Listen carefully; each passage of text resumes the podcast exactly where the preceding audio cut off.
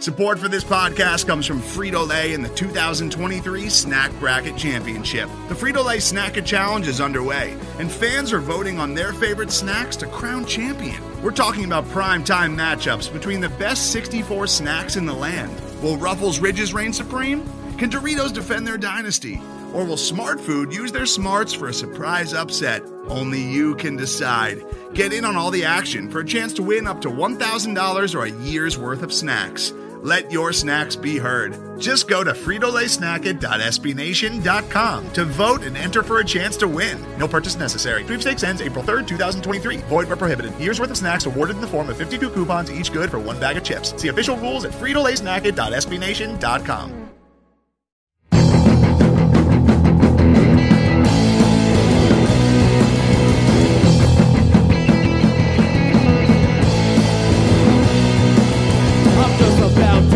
Welcome to Royals Review Radio. I'm Max Rieper, editor of Royals Review.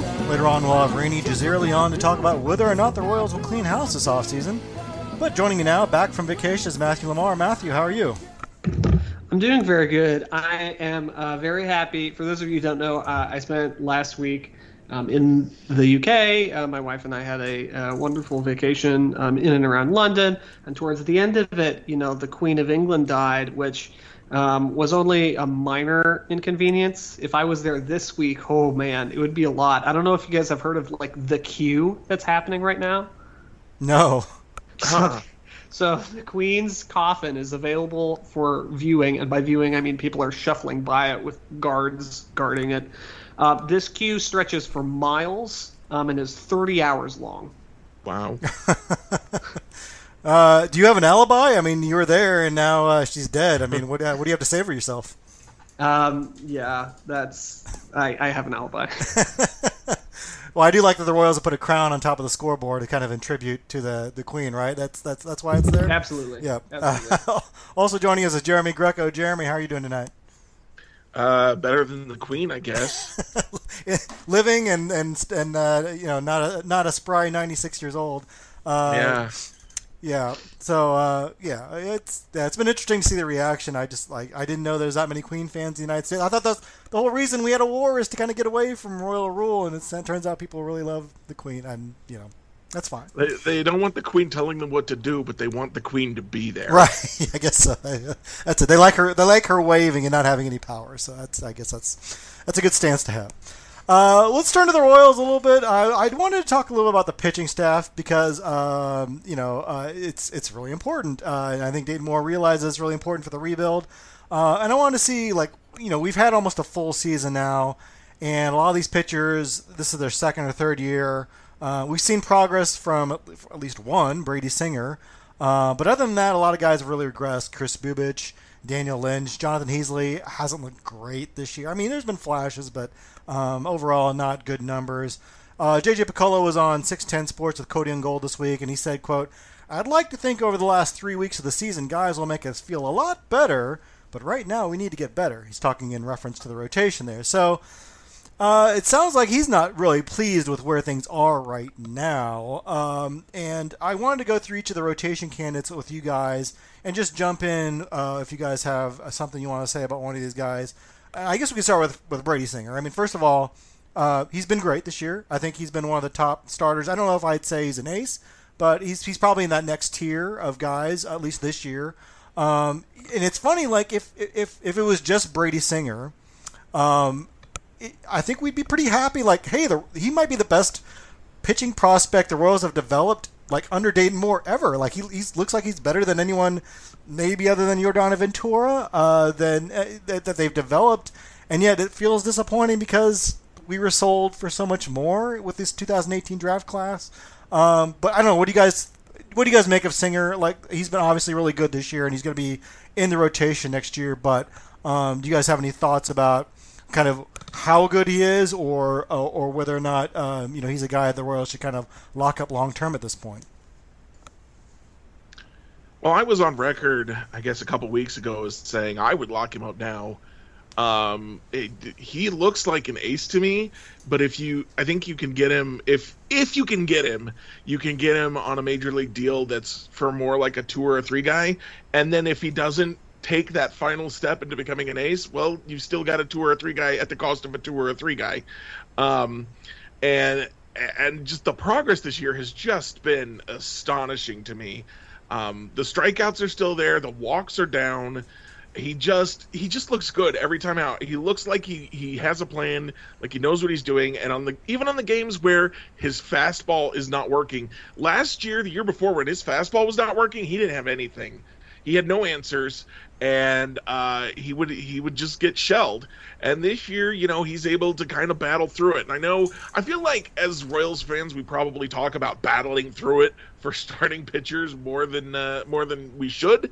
Um, but it is something that you're going to have to do sometimes. Even Max Scherzer uh, doesn't have his best stuff, his best command every time out there. Um, so if you're if you're gonna be a successful starting pitcher, you've got to have success on those days. You just need to also limit how many of those days you have. And I've I've been extremely impressed with Brady Singer, both his ability to mostly have good days and to to keep it close when he when he even when he has bad days. Yeah, I think uh, he's there's nothing but but just uh, positives out of Brady Singer this year. I mean, he's he's first of all he's a real treat to watch. Just a guy that just gets gets to it. Uh, I think I wrote this week he's he's got the fastest pace out of any pitcher with 100 innings this year, out of anyone in the big leagues. Uh, so he just goes at, goes at it. He throws strikes. He hits his spots pretty well now. Um, he's got good movement. Uh, just his walk rate has been terrific this year. Uh, and he's pretty much the only guy other than Zack Greinke on the pitching staff that does have a good walk rate. So yeah, there's a lot to like, and he, I I think they should lock him up if he's amenable to it. Now, he seems like a guy that, as Ned Yost would say, has got a little bit of the ass. Like he's uh, you know got a little fire in his belly, and I don't know if that carries the off off the field as well. And maybe he's like a little more like um, you know wants to to prove it or, or you know I don't know like I don't know what his feelings would be for a long term deal. But um, if if he's open to it, I think it's, it's now is the time to do it because um, I, you know it's a little riskier with pitchers. But frankly, you kind of need to take more risk like that because you know, like I said, the Royals haven't developed too many starting pitchers, and if he's the only one, you kind of need to commit to him and get him, keep him here in Kansas City as long as you can. Uh, let's move on to Zack Greinke. Greinke, uh, the Royals were uh, Picollo a couple weeks ago said the Royals are open to bringing him back. He's 38 years old seems sounds like it's kind of up to him whether or not he wants to come back. But I guess I'll put it to you guys: Should the Royals be interested in bringing back a 38 year old pitcher who, I mean, he's been okay this year. He's been, great, but he's certainly been serviceable, serviceable, and given them good innings. Um, is it does it make sense to bring back a guy like that? I mean, I think so. Um, the thing with Greinke is that you're right. He, he's giving them innings. I mean, they need innings. Uh, they they just really need innings. He's been you know, every rotation can use a Zack Greinke, you know, every single one. Um, and he's had currently he has a 4.0 uh, ERA um, and a 4.21 FIP uh, or FIP if you are of the uh, pronouncing type there. Um, and you know that's that's really solid. Uh, he has done so um, by just doing really well on the control front. Yeah, he'll allow some home runs every once in a while, and he'll he'll have some starts that just don't go well because teams are keying on his pitches, and if he can't strike people out, um, which he doesn't really have a great you know ability to do that. If if teams, I, I think that a bad bad Zack Greinke starts um, happen, uh, and there's not really a lot you can do at this point. He's 38; he can't really get around it. But the thing is, those are occasional starts. He's generally pretty serviceable, and that's exactly what you want for a, you know for a team like the Royals. You want a guy who can take up some innings. Um, yeah, he's been injured a little bit. He only has 114 innings this year. He's not like a 200 inning guy, guy anymore, but I think if he wants to come back, the Royals should bring him back. I just, you know, because when you think about this, is it's going to be Zack Greinke or a different veteran, right? I don't think the Royals are not going to have some sort of veteran. I think the Royals, you know, he Zack Greinke is what I call the Jeff Francis type, um, in that you know he's not super interesting uh, to watch, um, independent of you know his name, but the Royals need that guy in their rotation. Um, they need those innings. They need some reliability and dependability because the rest of their young starters haven't given them that. I I have to agree with Matt. I think uh, I think if Zack Greinke wants to come back, uh, they should bring him back. Probably not at 13 million, Um, but he's he's been uh, Matt gave you those numbers. He's been worth 1.3 FWAR, uh, which is my preferred stat, and it's usually on the lower side for pitchers, um, which is you know not tremendous by any means, but it's solid. And and with all the struggles they've had, even finding solid guys in the rotation, uh, just just knowing I, I can't see Zack Greinke just falling off a cliff, and anybody else you bring in there just brings a lot more volatility to me.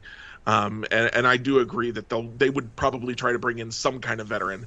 Uh, so I, I would probably if if Zack Greinke wants to come back, then then the Royals I think should have him. Now we get into a little bit more question mark territory uh, because these are guys that uh, have been really not as consistent. Uh, let's start with Brad Keller. Uh, so demoted to the bullpen a couple weeks ago has looked pretty bad in the bullpen, which I didn't understand why they were doing that, other than to open up spots for other pitchers. But uh, he doesn't seem like a guy that would translate well to a move to the bullpen, unlike you know like a Wade Davis or something like that. Um, do you guys see him in the rotation plans next year? Because he is arbitration eligible will earn a couple million dollars if they bring him back, or is he a non-tender candidate? That's a really good question, and I don't really know the answer to it. Um, I think that he's kind of he kind of had a really nice start to his career, um, and then has kind of slid back a little bit. Um, you know, his career FIP is 4.23, um, and he has in 2018 and 2020 has was you know pretty good. Every other year he's been around you know four and a half in terms of FIP. I think you might as well keep him, um, in my opinion, because again this comes down to okay, you're gonna need he's pitched 134 innings this year. Somebody's gonna have to pitch those innings, and the Rose don't have the pitching prospects to fill those up. Do you want to go with Brad Keller? He's not going to make very much money. He'll make, um, I don't know, he's making $4.8 million this year. Maybe you non tender him, um, but I, you know, I, I don't know who else you could get for six or seven million dollars on a one year contract that would be, you know, as, you know, Brad Keller's not super interesting, but for six or seven million dollars on a one year contract, that's, you know, not bad. Um, he's going to be 28. You know, I don't know if I'd rather have I don't know, like a Noah Syndergaard type. I, I, I don't know. I it's it's I, I really could go either way, and I I would probably keep him, but also I can definitely see if the Royals don't keep him, I wouldn't be unhappy about that. I, I wonder. I, I wonder if they don't even know if they're going to keep him or not because you know they'll have to make a tender non-tender decision on him by early December, um, and so they may go out and, and kind of you know, see how the market is the first month. You know, Dayton Moore has jumped on the market, you know, early on to get pitching in the past. Uh, like the Jonathan Sanchez trade, I remember he made that like right after the World Series. So he may try to make a move immediately to see if there's someone out there that's better. And if he does, maybe if he finds there's a good trade out there or a free agent, uh, maybe he's like, okay, well, I feel better about cutting Keller. And if he doesn't, he may say, well, no, there's no one out there we can get that's better than Keller. I don't see a Syndergaard coming to Kansas City. Uh, you're probably looking more like, you know, other guys like Brad Keller, frankly. And if there's someone out there that, you know, they think, okay, well, we like this guy's profile a little bit better, um, then, then, then maybe they'll, they'll go in that direction. Um, but uh, but you're right. I mean, it's, it, it's just it's not like there's a lot of guys pushing him out of a rotation spot at this point. So it's not really the Royals' mo to just cut guys that are serviceable, even if their upside isn't really very good at that point. Um, another guy is kind of in that same category, Luke Weaver. Uh, tr- acquired from the Diamondbacks, 29 years old. He's been a starter before, but not really great results. He's had flashes of okay seasons in the past, but last couple seasons wasn't really good for Arizona. And he's been hurt this year and pitching out the bullpen. Uh, the Royals said they're open to having him start next year. Um, what's what do you think about Luke Weaver's uh, chances of being in the rotation next year? Well, as, as kind of the theme of this this conversation, somebody's got to start. Somebody's got to pitch some innings, uh, and and I don't know if he'll start the year in the rotation, but he seems like they got him for a reason. Um, they they didn't just want to get rid of Emmanuel Rivera. They thought they had something in Luke Weaver. Now, whether they're right or not, I, we're gonna have to find out, I guess. But they they uh, they think they they must have thought that Luke Weaver has something, and I'm looking at his line for Kansas City. He's got a 6.55 ERA in 11 innings of relief, which is not great, uh, to put it mildly. But he does have a 3.02 FIP, so that's promising. But then he also has a 5.73 walks per nine innings, which which means he's walking. Um, he's not even got a two to one strikeout to walk ratio, which is kind of uh, the the bare minimum, I think uh, especially because you expect that ratio to diminish if he goes in the rotation. Um, and it's it's a super small sample size, so I'm probably reading too much into it. But I, I I'm I'm not seeing anything there. Uh, the these these experiments, the the experiments that they've done where they've moved starters into the bullpen have worked much better than the experiments where they've moved relievers into the rotation. Uh, so I, I expect them to try it. I I don't expect it to succeed. Well, I think you're right. They, they acquired him for a reason, and uh, you know he's he's last next year will be his last year before free agency. And I kind of joke, but I, it's kind of half joking, but half serious. I wouldn't be surprised if they sign him to like a two year extension in the off or you know coming up here pretty soon. You know, not anything lucrative uh, because you're getting him kind of with diminished value. He hasn't been very good, but uh, you know I think they want to uh, see what he can do and give him an extended tryout. And Rivera's hit well for Arizona, so you kind of want to. I mean, I don't think they would admit this, but they kind of want to justify the trade a little bit.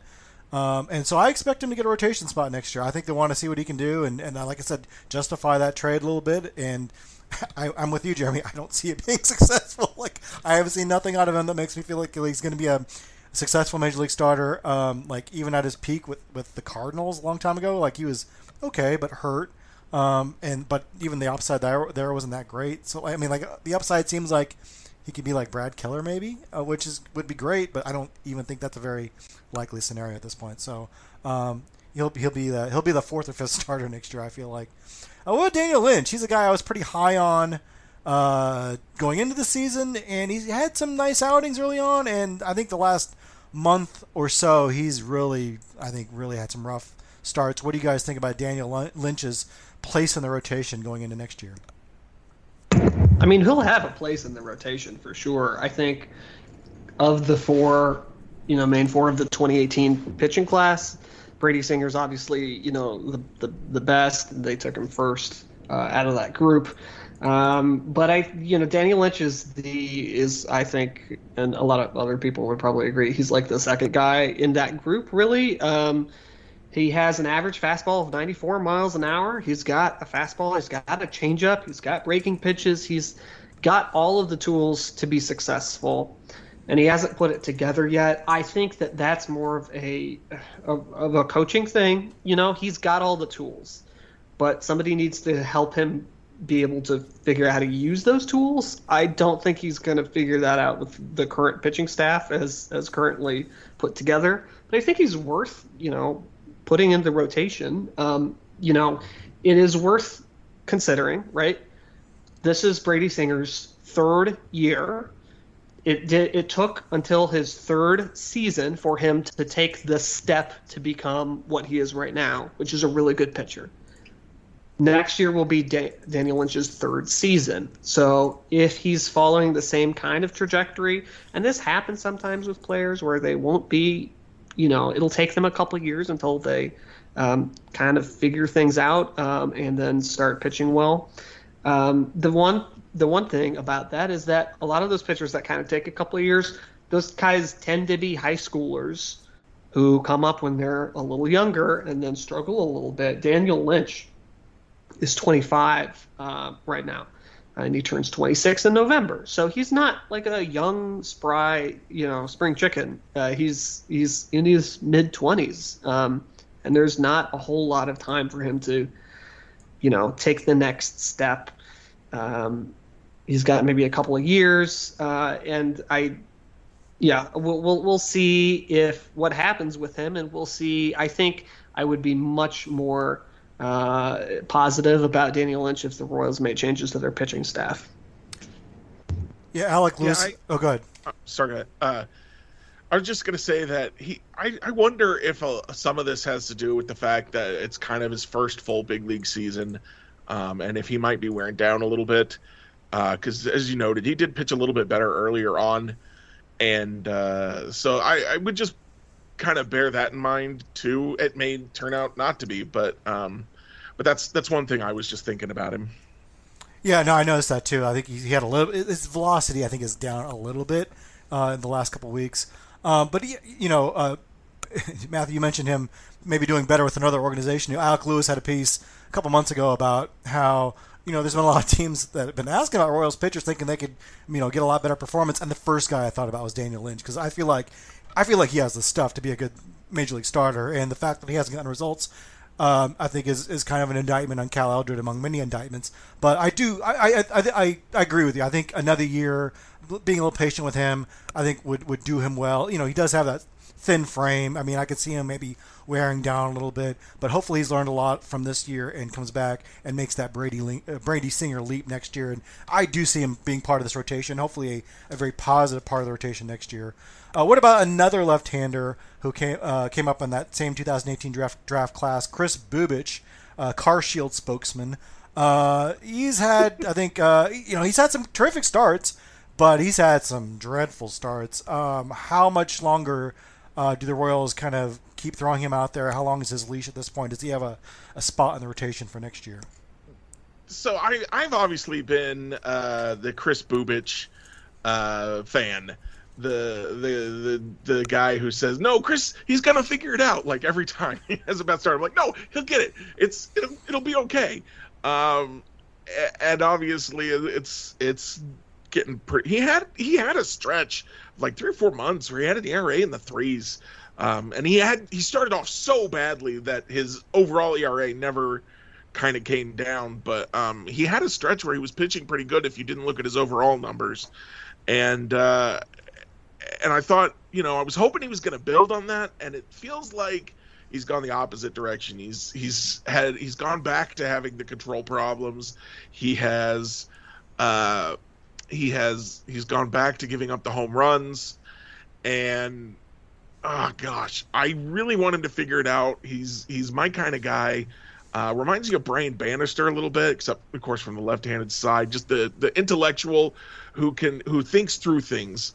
Um, and that's my kind of guy when it comes to pitching. So I hope he figures it out. I do wonder, you know, uh, when he when he was pitching really well, it was after he'd gone down to the minors, and we've talked about uh, at times, you know, Cal Eldred don't really have a lot of faith in him. Uh, and don't have a lot of faith necessarily in, in the pitching coaching staff of the big leagues at all. Uh, and I, I wonder if he went to the minors and they he got things simpler. I don't know if it was a coaching staff or if it was just an approach difference because when you're in minor leagues, you know, if you've been a big league pitcher and now you're going back to AAA, you're there to work on things, not to to you know oh i got to pitch my best. When you're in the big leagues oh i got to win you know. But when you're when you go back to aaa it's like let me work on some stuff so i can get back to the big leagues and get back to winning. Um, so I wonder, you know, I, maybe there was a coaching difference. Maybe there was a focus on let me get this thing right, and um, I I don't know if he's lost it, and and obviously uh, it seems that the major league pitching coaching staff is ill equipped to help him find whatever he had for that period. Um, so I I think he's going to have a shot at the rotation because uh, not to beat a dead horse, but somebody's got to pitch these innings. Uh, so I think he's going to have a shot. Hopefully, whatever is going on with the pitching staff next year. And you know what? If Cal Eldred uh, figures something out and becomes the best pitching coach in the world, I will not complain. And they keep him, I won't complain. I just want to see success. This is not about like, oh, I hate Cal Eldred. Um, and I, I don't think anyone thinks that, but I, I feel like the need to throw that out there too. So just whatever they need to do, I hope they do it, and I hope that uh, Kris Bubic gets the support he needs and figures out whatever he's because he, he's had really good starts at times. So there, he's got it in him. He's just got to figure out how to make that consistency happen, and I hope they that he can get there next year. He just he has such a fine line to walk. I mean, when you throw changeups and you leave him middle middle, I mean, you just don't have any room for error.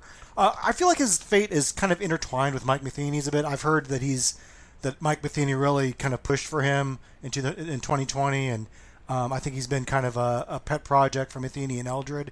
And so if they're still with the team next year, like I can see Bubic having a spot, but um, I, you know I think more likely he's, he's probably the sixth man. Like I could see him starting in Omaha, and if they need him because someone gets hurt, they'll bring him up. But um, he's kind of at the point where I feel like they need at least. He's still in the mix, but he's not guaranteed a spot anymore, and like we need to get someone a little bit better. I want to see Bubic as a one inning reliever, not as this like um, you know kind of quasi long reliever. No, no, no. I want to see Kris Bubic as a one inning, you know, Luke Hochevar esque reliever. And the reason why I want to see this is uh, and I brought this up a couple of times, uh, but um, last year, I think it was last year, uh, Kris Bubic had one of those starts where he just started off and it was just really bad. Um, and then what happened is all of a sudden, like after he was bad, Matheny and was just like, you, you got to just stay in and, and, you know, grit it out and give us some innings. And Kris Bubic, after like the first couple of innings, like actually, you know, went pretty well the rest rest of the day. Like he he buckled down and didn't allow any more runs. And after the game, he said something to the effect to reporters of like, "Yeah, I just said screw it and threw it as hard as I could." And when Kris Bubic is doing well, you can look at the uh, velocity. He's throwing 94 and 95 mile an hour fastballs. When he's not doing well, he's throwing 90 and 91 mile an hour fastballs. I think it's really that simple that Kris Bubic, if he's throwing 94 and 95, like in a one inning situation, I think he could be successful because you don't you you're you're right, Jeremy. He's a little, you know, I think he's a cerebral guy as as he's been termed before, and that can have its drawbacks. When he's a, if he's just a one inning reliever, he can let it rip, fastball, change up, come you know come right after hitters. You don't have to worry about it too much, and just you know attack. Uh, and then you have a, a little bit higher velocity.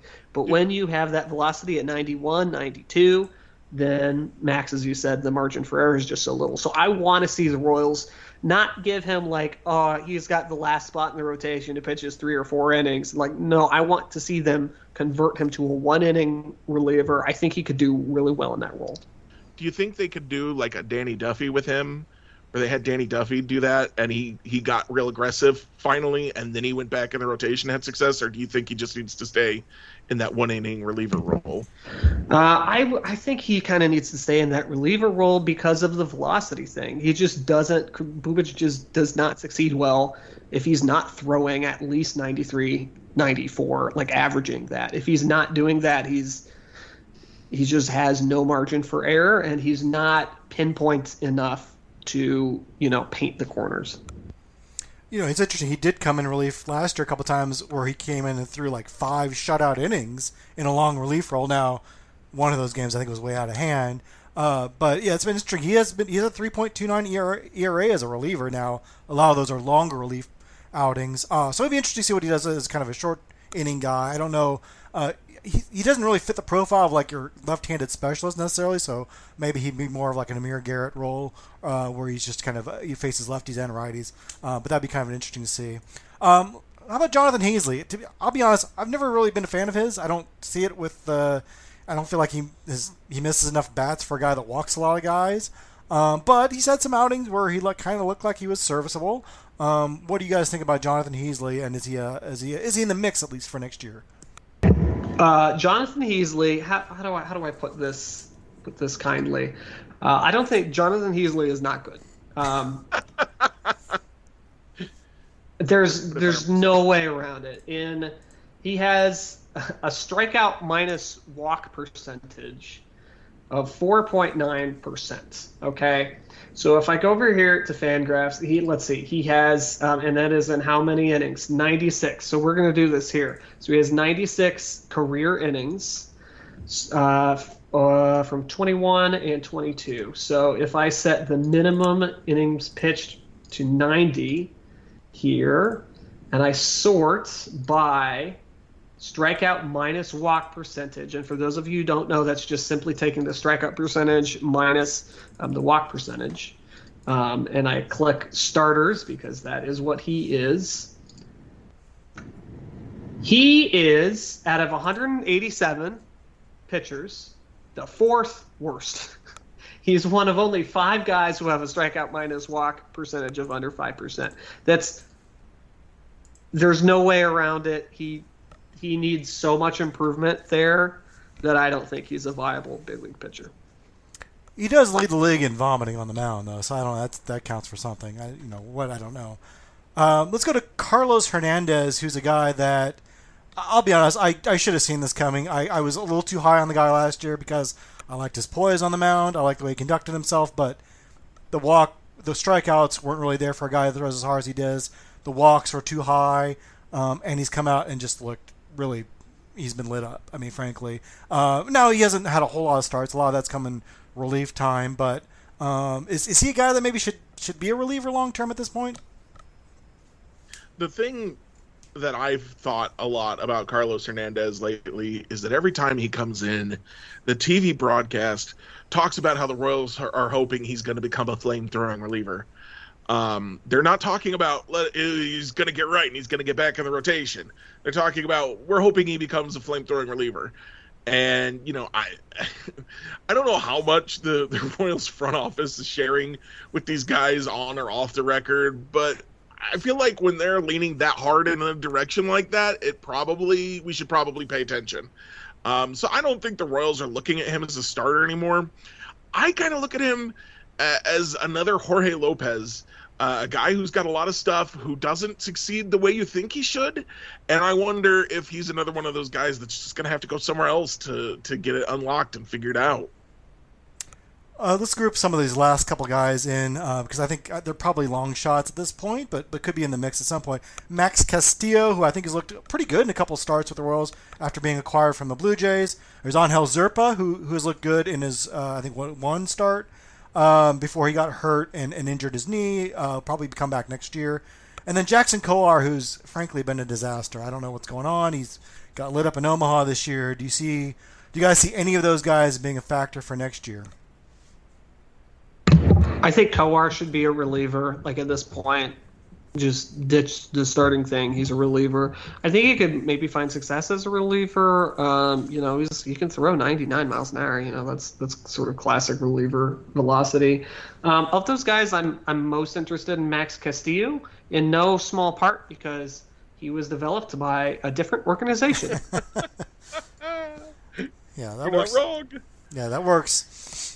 Well, you know, ho- yeah, I, I, I'm most likely going to have to go outside the organization to fill some of these roles because I mean, just going over that list kind of made me a little upset that this is what our rotation is going to be next year. I mean, out of all those guys, what there's maybe like three, you know, maybe four if Greinke comes back, quality in major league starters that you can get out of that. You know, and you're lucky if that happens. I don't know. It's just. It, it, they're going to have to make some uh, some big time changes, I think, in this, in this offseason to Just upgrade this remember, pitching Max, staff. you can't put two guys together and subtract one ERA from the other to make a good starter. That's not how it works, huh? Well, uh, let's take a quick break. I'm going to talk to Rany Jazayerli, then we'll come back and uh, real quick talk about the spreadsheet and then finish things up. Most of the time, we talk about tech in terms of a handful of gigantic companies like Google, Meta, and Apple. But some of the most interesting stuff we find online is the product of a single person. when you're working on your own, I think there's this beauty of being able to come up with an idea and then implement it then in that moment. You don't have to have permission from someone else. There's no red tape. In the Vergecast series Solo Acts, we'll get to know these people, the tech they use to get stuff done, and the obstacles they face trying to compete with the giants. some people that I talk to and my friends are like, you know, your competitors are Zuckerberg and Musk. Like, aren't you kind of like afraid of that? Every Monday, our friend Ashley Esqueda will be curating and hosting these interviews and sharing with us what she's learned. I can't believe the McRib locator was originally a tornado locator. Right. Pretty wild. Listen to our Solo Acts miniseries now in the Vergecast feed, anywhere you find podcasts.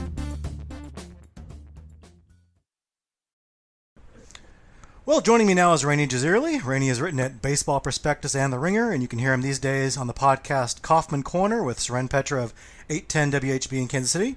Rany, thanks so much for being on. Yeah, thanks for having me. Well, uh, before we get started, I, I understand you were in town last weekend with uh, your former Baseball Prospectus colleague Joe Sheehan to take in a Royals game. Uh, how was your trip to Kansas City, and uh, how was the game? It was delightful, uh, in large part because it was Joe's first time ever in Kansas City, and uh, Joe and I have been colleagues for 25 years and friends a little bit longer than that. But he is a New Yorker and has always, always, um, you know, has that that New Yorker uh, level of superiority uh, of, about the Midwest and flyover country, and um, so we've been talking for a long time about doing a Kansas City trip and finally um, letting him see up close uh, the wonders uh, and joys of Kansas City. And uh, from that perspective, it was a, it was a really fun trip. We went to all three games.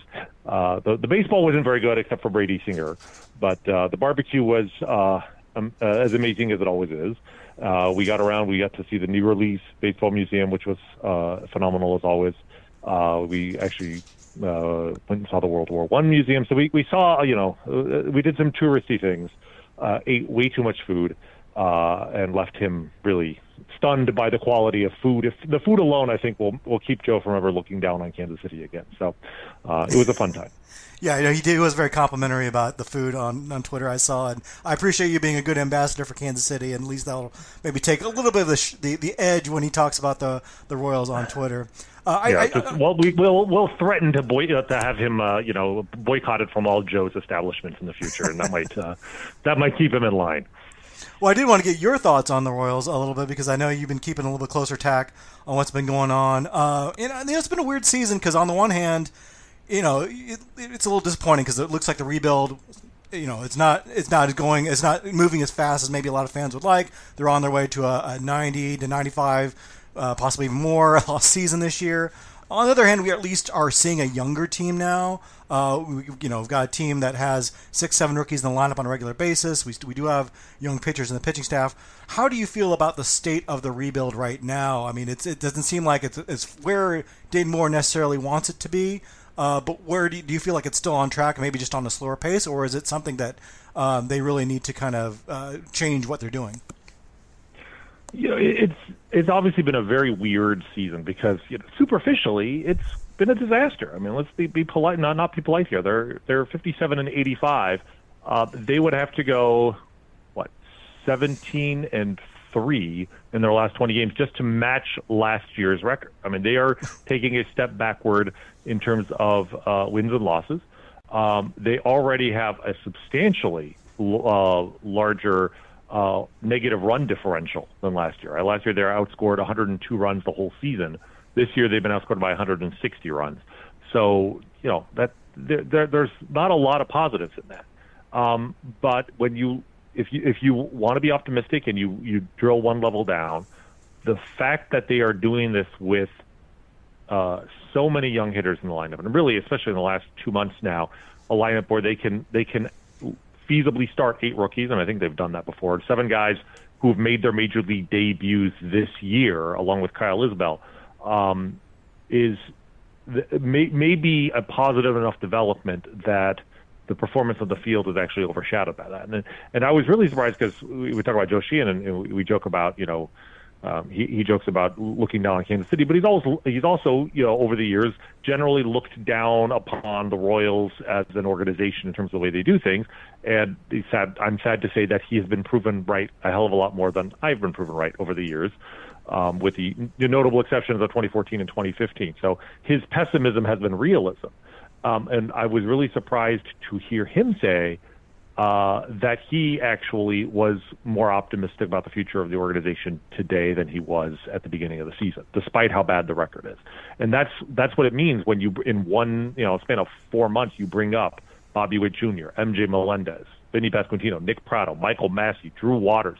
I mean, we were we were seeing a, a one debut of a potential everyday hitter in the lineup like every month even even more than that, really, because Drew Waters came up before September. He was like the sixth guy of that uh, uh, in in that group, um, and then you know Maikel Garcia could be in in that group before too long. Um, and then you've got some really interesting core, uh, potential uh, backup guys in Nate Eaton and and Isbel, who, if nothing else, can play really good defense. So all of that together, you know, if they can just get the pitching fixed, there, there, there's a, there is a, a shorter path to contention here than you would think for a team that is about to lose 95 games because the uh, because the, because the strengths and the weaknesses are are so clear. They have a very very glaring weakness, which is a good thing in the sense that it's much easier to fix a weakness than to take an average uh, performance and turn it into a strength. And I think they don't really need to do much on the offensive side except let these players develop, and they will have at least a league average offense and so they can focus all of their resources uh, and attention on fixing the pitching staff. Yeah, I think the best case scenario, you know, you think you, try to draw the parallels to 2012 when the Eric Hosmer, Mike Moustakas, Salvy mm-hmm. were all coming up, and that was their first kind of full season for a lot of those guys. Um, and, and, you know, it was a 90 loss season, but a year later they were on the periphery of a uh, a wild card race. Of course, they added a lot of pitching uh, that offseason with uh, not only James Shields but also Ervin Santana. They re-signed mm-hmm. Jeremy Guthrie. Do you feel like this team is maybe on, on the same track, or maybe they're just you know you'd say there you know there's one big weakness but you know that's something that can be addressed in the offseason? Or is this maybe a different kind of situa- situation where um, you know we're not going to kind of see the, the, the, quick turnaround like they were able to do uh, and flip the switch as you were uh, as they did before? I, I, they're farther behind in the sense I mean the 2012 I, I think season is, is a really good parallel when it comes to the offense. Um, but that team won 72 games and was only outscored by 70 runs and that was because the pitching staff wasn't the disaster that it is this year. I mean, the, the 2012 Royals were 10th in the league in runs allowed. Um, and the, the, the rotation, they, they picked up Jeremy Guthrie late in the year, and he was, you know, probably their best starter down the stretch. So the rotation was kind of a disaster, but they had some really good bullpen pieces. I mean, Kelvin Herrera was already here, Greg Holland was already here. Um, you know, Tim Collins, I think, was a rookie that season and had a good season. Um, and th- that the contrast there with uh, with the Royals pitching staff this season, I think is pretty stark. Um, they're starting from a, a, lower a lower base. They have they have Brady Singer is an, you know a clear and uh, you know a clear solution and really just a, a, a clear number one on this team. There's, it's really hard to even to know who the, the, the second best starter is. I mean, if they bring back Zack Greinke, which frankly, given their alternatives, if, the EV goes for a one year deal, I think is a, is a probably a good idea. He would be clearly the, the, the second best pitcher. Um, but you know, the bullpen, you've got Barlow, you you've got a really you know the, the potential closer of the future in Dylan Coleman. Might he might be the closest guy in that bullpen to be to reenact the the HDH bullpen of you know 2014 2015. Um, he could be one of those core guys, but really they they've they've they've got to find a lot more solutions than they did 10 years ago. And that 10, you know, 10 years ago, like you said, they, the Ervin Santana uh, trade was a really underrated pickup that worked out, you know, wonderfully for that one season. And then they made the trade that hurts and, and the trade um, that really you know, obviously was was controversial. Let's just say because well, let's not let's not re let's not rehash my, my feelings on that trade right now. But uh, you know, trading for James Shields and Wade Davis, th- like that deal might be something they consider doing. That this might be the offseason. You trade some excess hitting uh, talent for pitching, but t- the bigger issue for me is not so much the talent as the the pitching development and the level of coaching in the in the this system, not just at the major league level, but frankly at the minor league level. Because as bad as this season has been in terms of pitching uh, on on at the major league level, with the pitching staff being being last in the league and essentially everything, and runs allowed, hits allowed, walks allowed. I think they're second to last in strikeouts. So yay. Um, but as bad as that's been, the, the minor league system, it, you know, almost every pitching prospect, certainly above a ball, has has been a disappointment. I mean, from you know, bizarre seasons like the one Alec Marsh had um, to just out outright disasters like Asa Lacy, um, it, it's clear that there is something there's something rotten at the core of the Royals pitching development. And to me, the most important thing the Royals can do this offseason, it's not sign free agents, not make good trades, it is hire coaches that have a proven track record of making pitchers better, teaching pitching, making pitchers better, because we, we are in that era of sudden player improvement, of technology and and uh, scouting and good coaching, allowing players to make significant changes, you know, in the span of one off season. And the Royals are way behind the curve on this, and I feel like that has they've really been exposed uh, in in that sense this season. Um, so again, it's a, it's a real disappointment, but it's also a real opportunity uh, for them to make a sudden improvement overnight. I, I really feel like there is the, the the talent is here. There is the potential. You you know Daniel Lynch was a first round pick for a reason. Kris Bubic was a first round supplemental first round pick for a reason, and was a you know league average starting pitcher as a what 22 year old rookie two years ago for a reason. He has regressed, but anybody who's capable of doing what Kris Bubic did as a rookie in 2020 probably has the potential to get, at least get back to that point of being a league average starter. Um, I think Daniel Lynch still has the ability to be a number two guy. Um, so some of the talent, I don't know if the Royals have to go out necessarily in, and acquire two or three quality starting pitchers like they did in, in, in 2013 and then 2014. Um, maybe one. They maybe you sign one elite uh, free agent starter, um, but you have to t- find a way to take the talent you already have and convert those guys into league average or better starting pitchers and a lot of that comes back, I think, to, to pitching coach Cal Eldred, who, you know, fans of uh, the knives out for you him. said his season. name. You're not supposed to say his name. I think you may have you may have summoned him. I, I made a I made a, a, frowny face when I said it, uh, but you know, he it, it, seems it seems very clear. I think that uh, that he, he he needs to go at this point, and I'd be, I'd be kind of surprised at this point if he isn't kind of sacrificed at the end of the season. But you know, a lot of fans have wanted to go even further than that. I mean, Mike Matheny, this will be the third year in a row. He's had a losing season, and, and, and some of that comes down to talent, but some of that, you know, there are definitely, uh, you know, things that a lot of fans have criticized him for as far as playing time, uh, how he's handled the bullpen, and just, you know, the, the slow direction of the rebuild. And then other fans want to look even above him and, and look at management, Dayton Moore and JJ Picollo, and, and point the fingers at, at kind of the, you know, you mentioned the, the, the regression in the minors, or, or you know, at least – uh, you know, doing some sort of house cleaning with minor league development. Where do you kind of stand on, uh, you know, who, if anyone, should lose their job this offseason? And do you see the Royals making any kind of major change?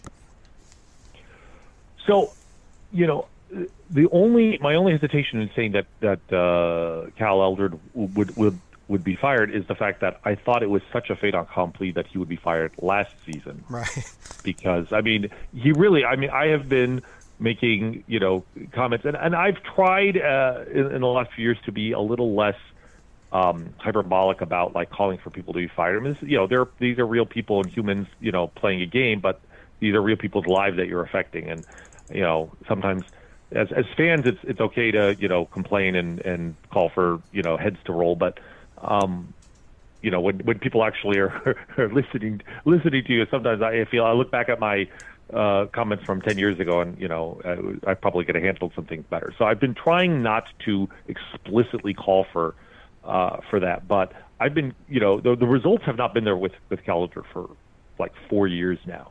And last year was, I mean, quietly a, a really disappointing season on the pitching side as well. Um, and I, I just assumed he would be, and, and he was not. Um, and we've seen the results. But I would be legitimately surprised if he was not uh, if he was not let go this season. I, I do think that the uh, level of criticism has kind of reached a, a, a tipping point, um, and the, you know the, the excuses, frankly, have uh, have worn out. There's just there's aside from Brady, you can point at Brady Singer.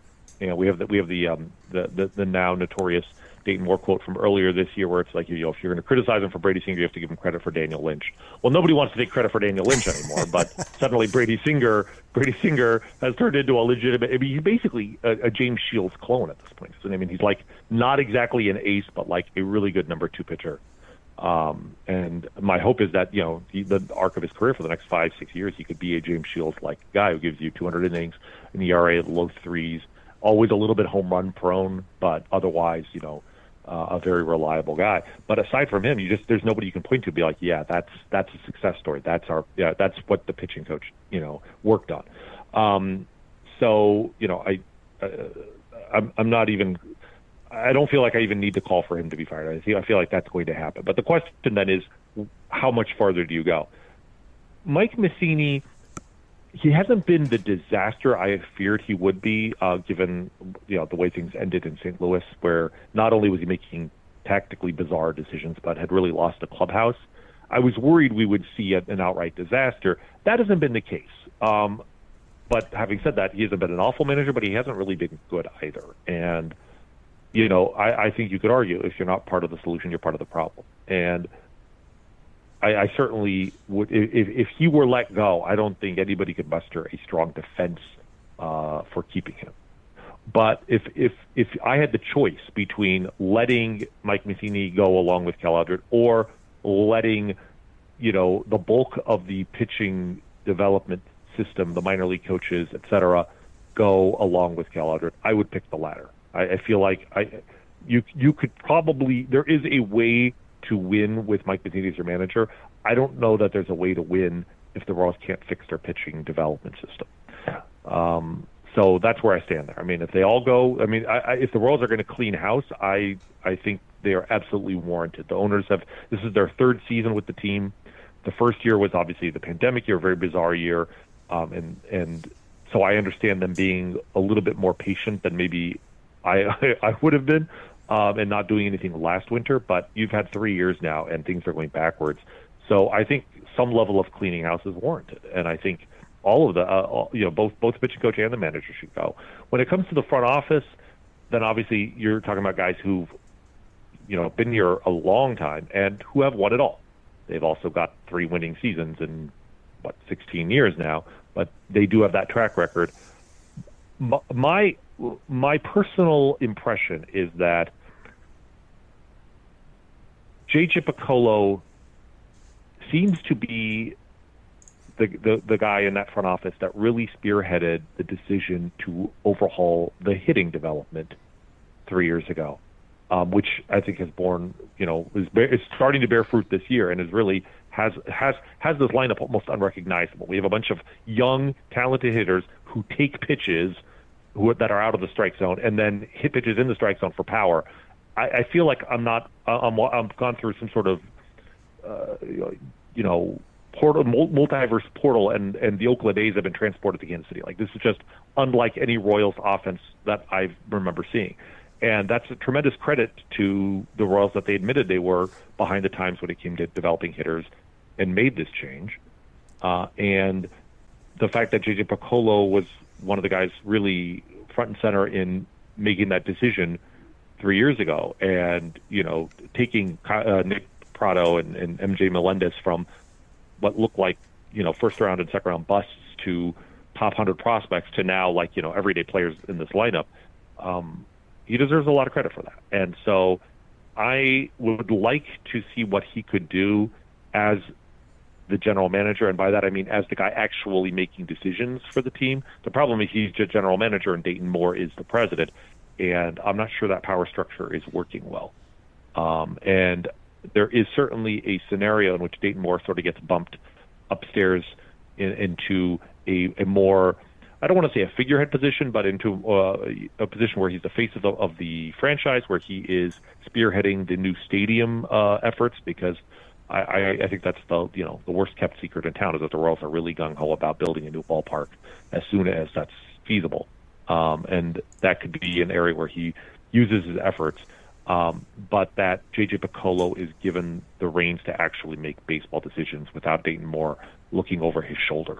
Um, that is the scenario I would be most comfortable with.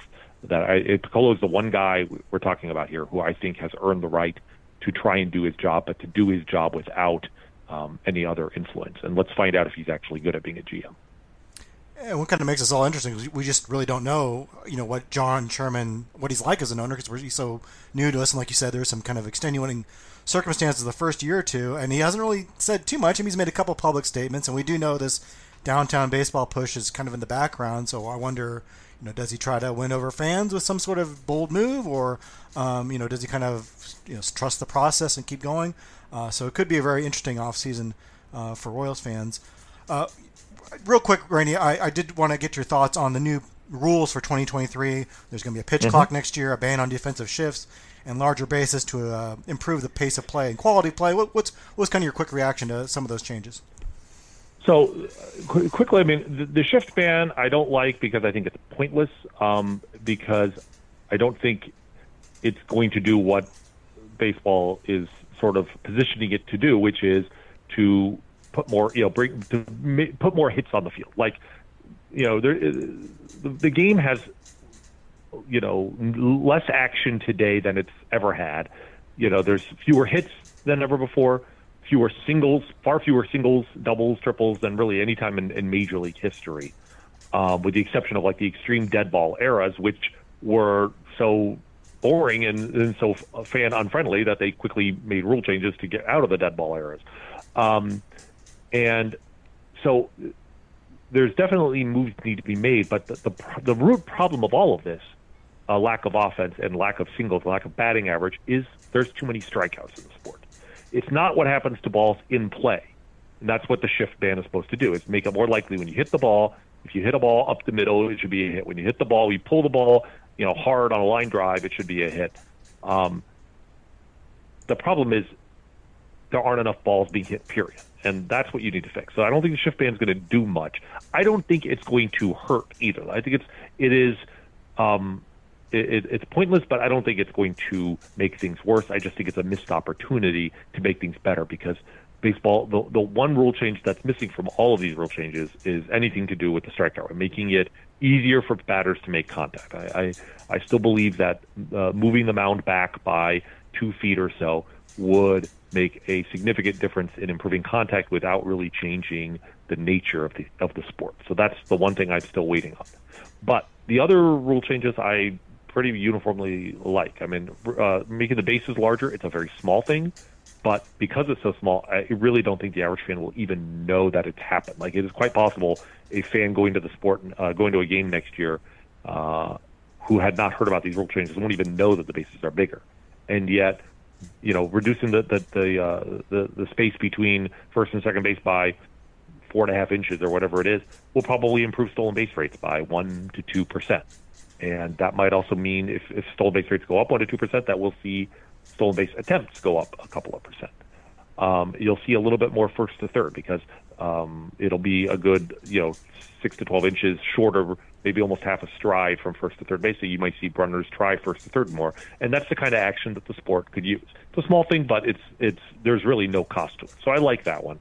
But the pitch clock is the one that I'm really excited about. Really looking forward to. Really hoping that they don't back away from because there will no doubt be resistance from players, especially in spring training. Um, but the, the sport desperately needs to cut out the dead time. Um, you know, the problem with with baseball isn't that the games are 30 minutes longer than they were when I was a kid.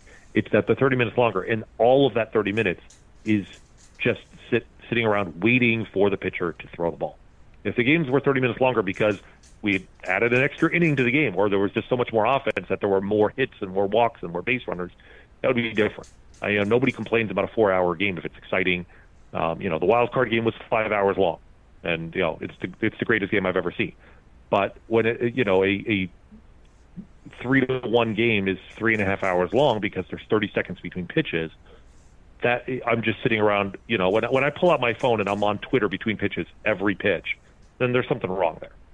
And having forcing pitchers to throw, you know, 15 seconds between pitches when there's nobody on base, 20 seconds when there's a guy on base, it just removes dead time. It doesn't remove baseball. It, it will the, the same amount of baseball in less time is always a good thing.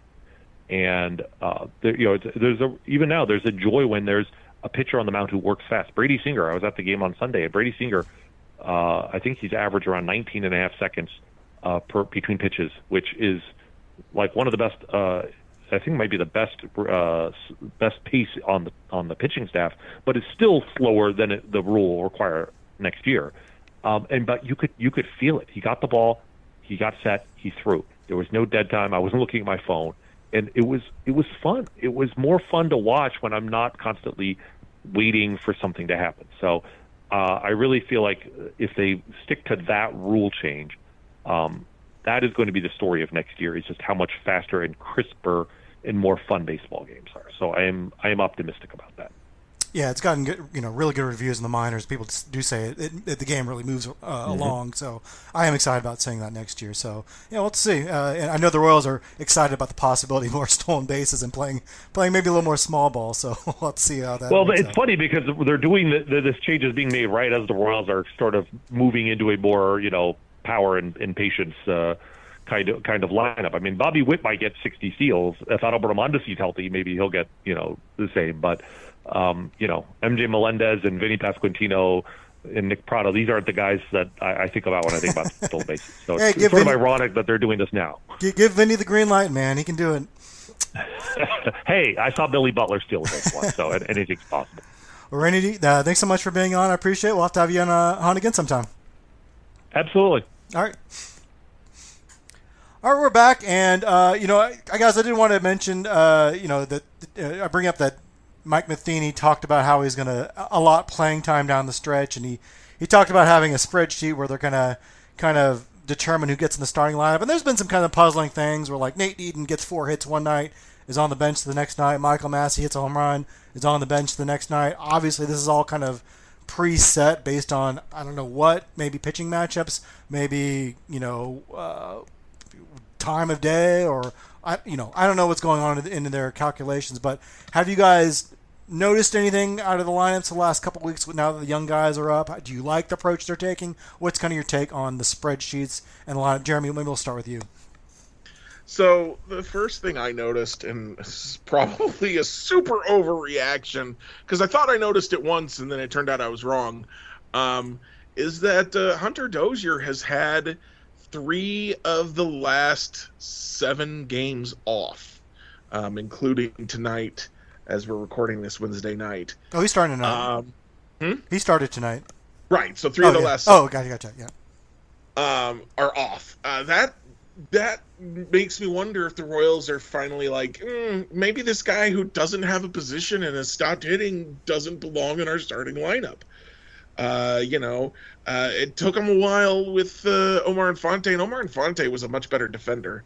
Uh, I'll give him that credit at least. I uh, remember the uh, that summer he and Alcides Escobar had that play on the, the ESPN Twitter account that went forever, and then finally the ESPN was just like, "No, we're not. We we let you vote for this play for like 50 days, whatever it was. We can't keep doing this. We're going to show another play now." Um, so Omar had had a glove. Hunter does not, and his hitting has has just completely cratered. I don't. Last year he had the excuse of the injured wrist.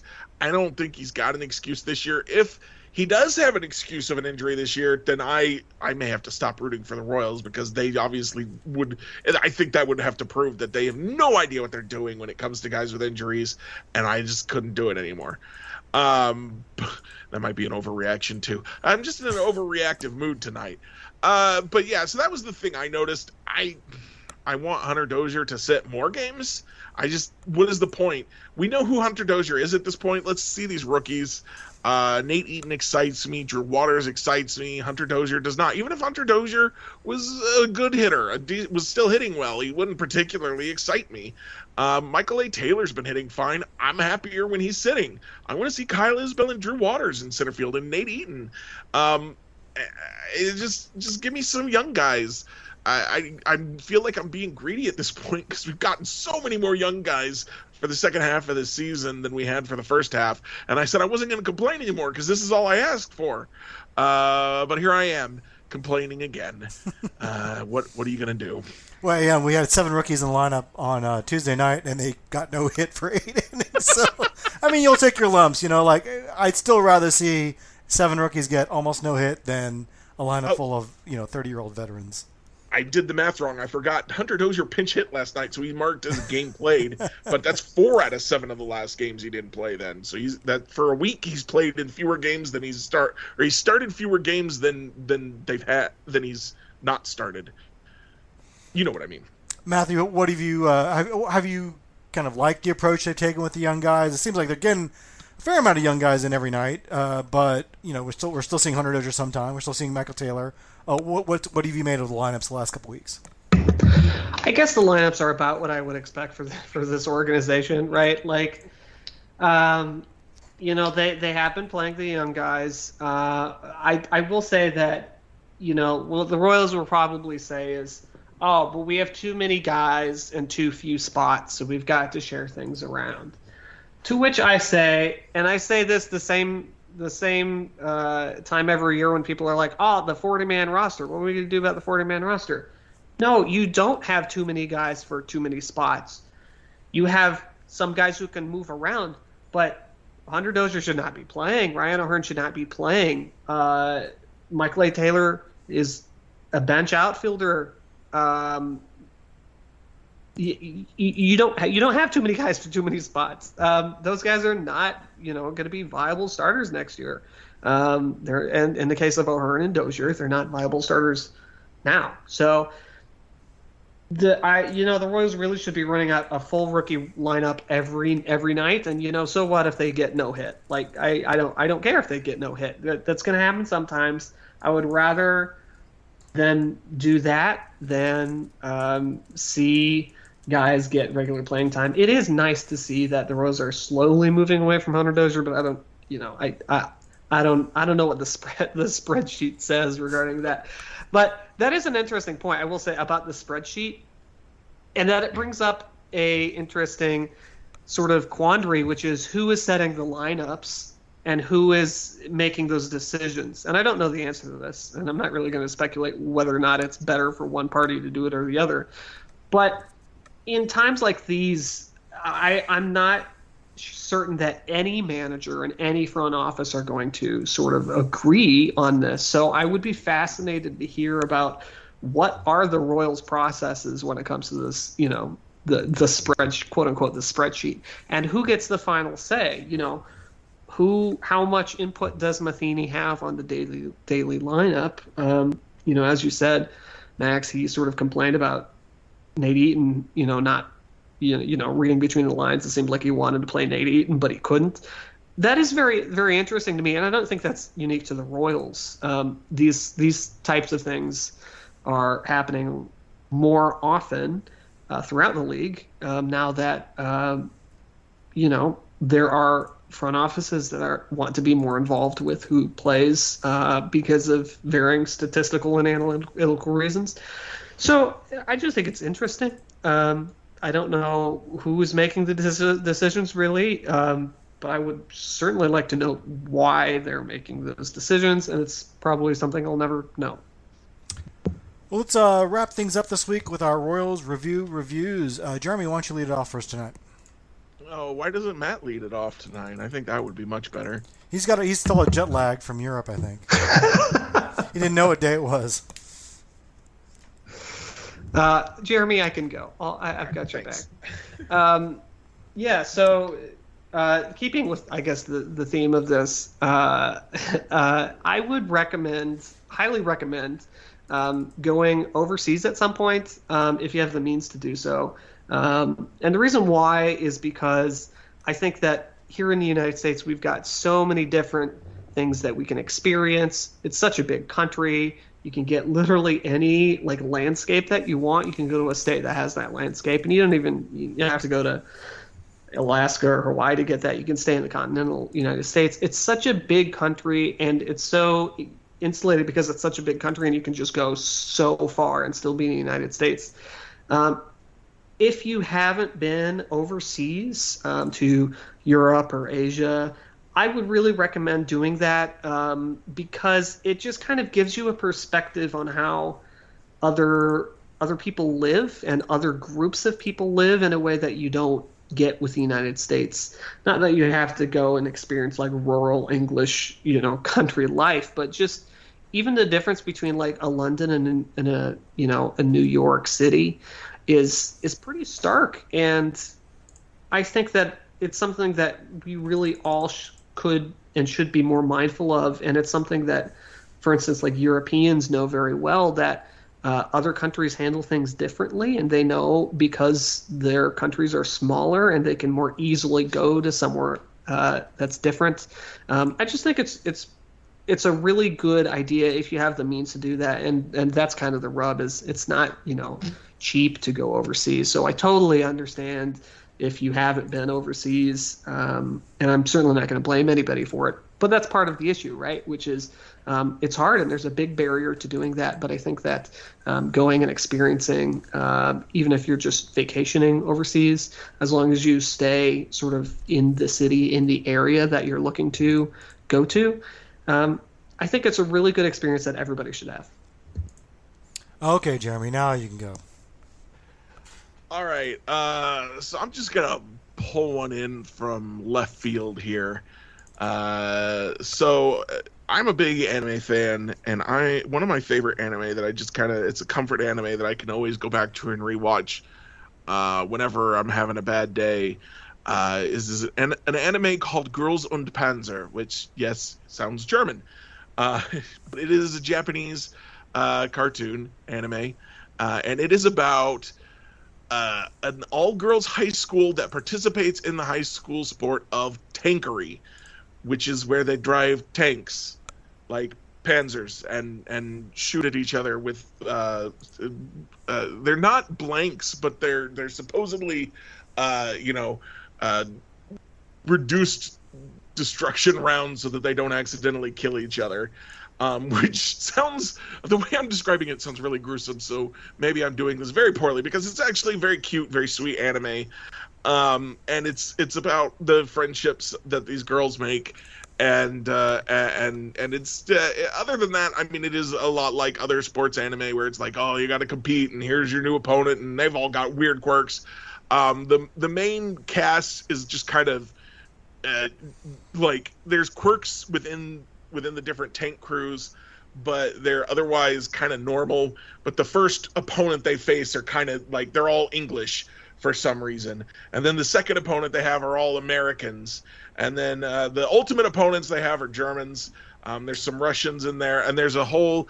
Uh, the, there was a joke about the Italians. They, they just skipped over that fight. They were like, "Hey, you don't need to see them beat the Italians," uh, and then they brought that back in a in an OVA, which is kind of like a uh, just like a two episode kind of thing that that they'll do with anime sometimes where it doesn't belong in the main series but it's still about the characters in the story.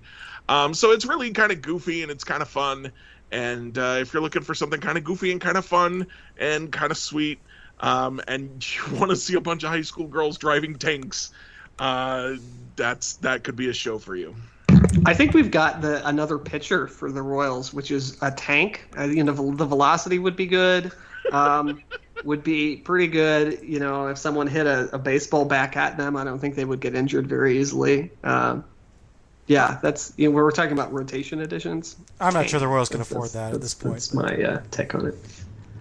I'm not sure the Royals can afford that at this point, but well, yeah, we'll have to see what John Sherman does uh, as far as deep pockets. Uh, I mean, my, how much how much does a tank cost? Yeah, they're probably can. Zack Greinke is probably about one tank's worth. I, uh, well, let's Google it. Continue. We'll have to ask the Pentagon. Uh, my Royals review review this week is I, I like the stand up comedy, and I uh, my wife turned me on to uh, a, a, comedian by the name of Sheng Wang, uh, and he has a Netflix special now called Sweet and Juicy. Uh, Sheng Wang is a Taiwanese American, grew up in Texas. He's, he mentions his classmate was Beyonce, uh, but he was I thought he was really really funny. very much a Mitch Hedberg kind of vibe in that not just kind of his delivery and look, which is interesting because he. I looked up some old videos. He looked very different. He had a very clean cut look a couple years ago. Grew his hair out. Has more of a stoner persona now. Uh, but his act is still kind of is, is more telling stories than you know. Hedberg was more about the kind of the, the one one joke off. Um, uh, Wang has kind of more stories about uh, just getting old. has a great bit about Costco.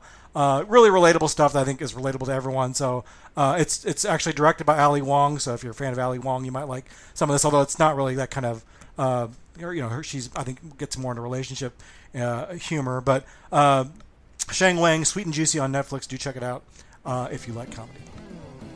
Well, that'll do it for us this week. Uh, thanks to Rany Jazayerli for being our guest. Thanks to Matthew and Jeremy for being on. And thanks to our listeners for tuning in. And we'll talk to you next time. Hey!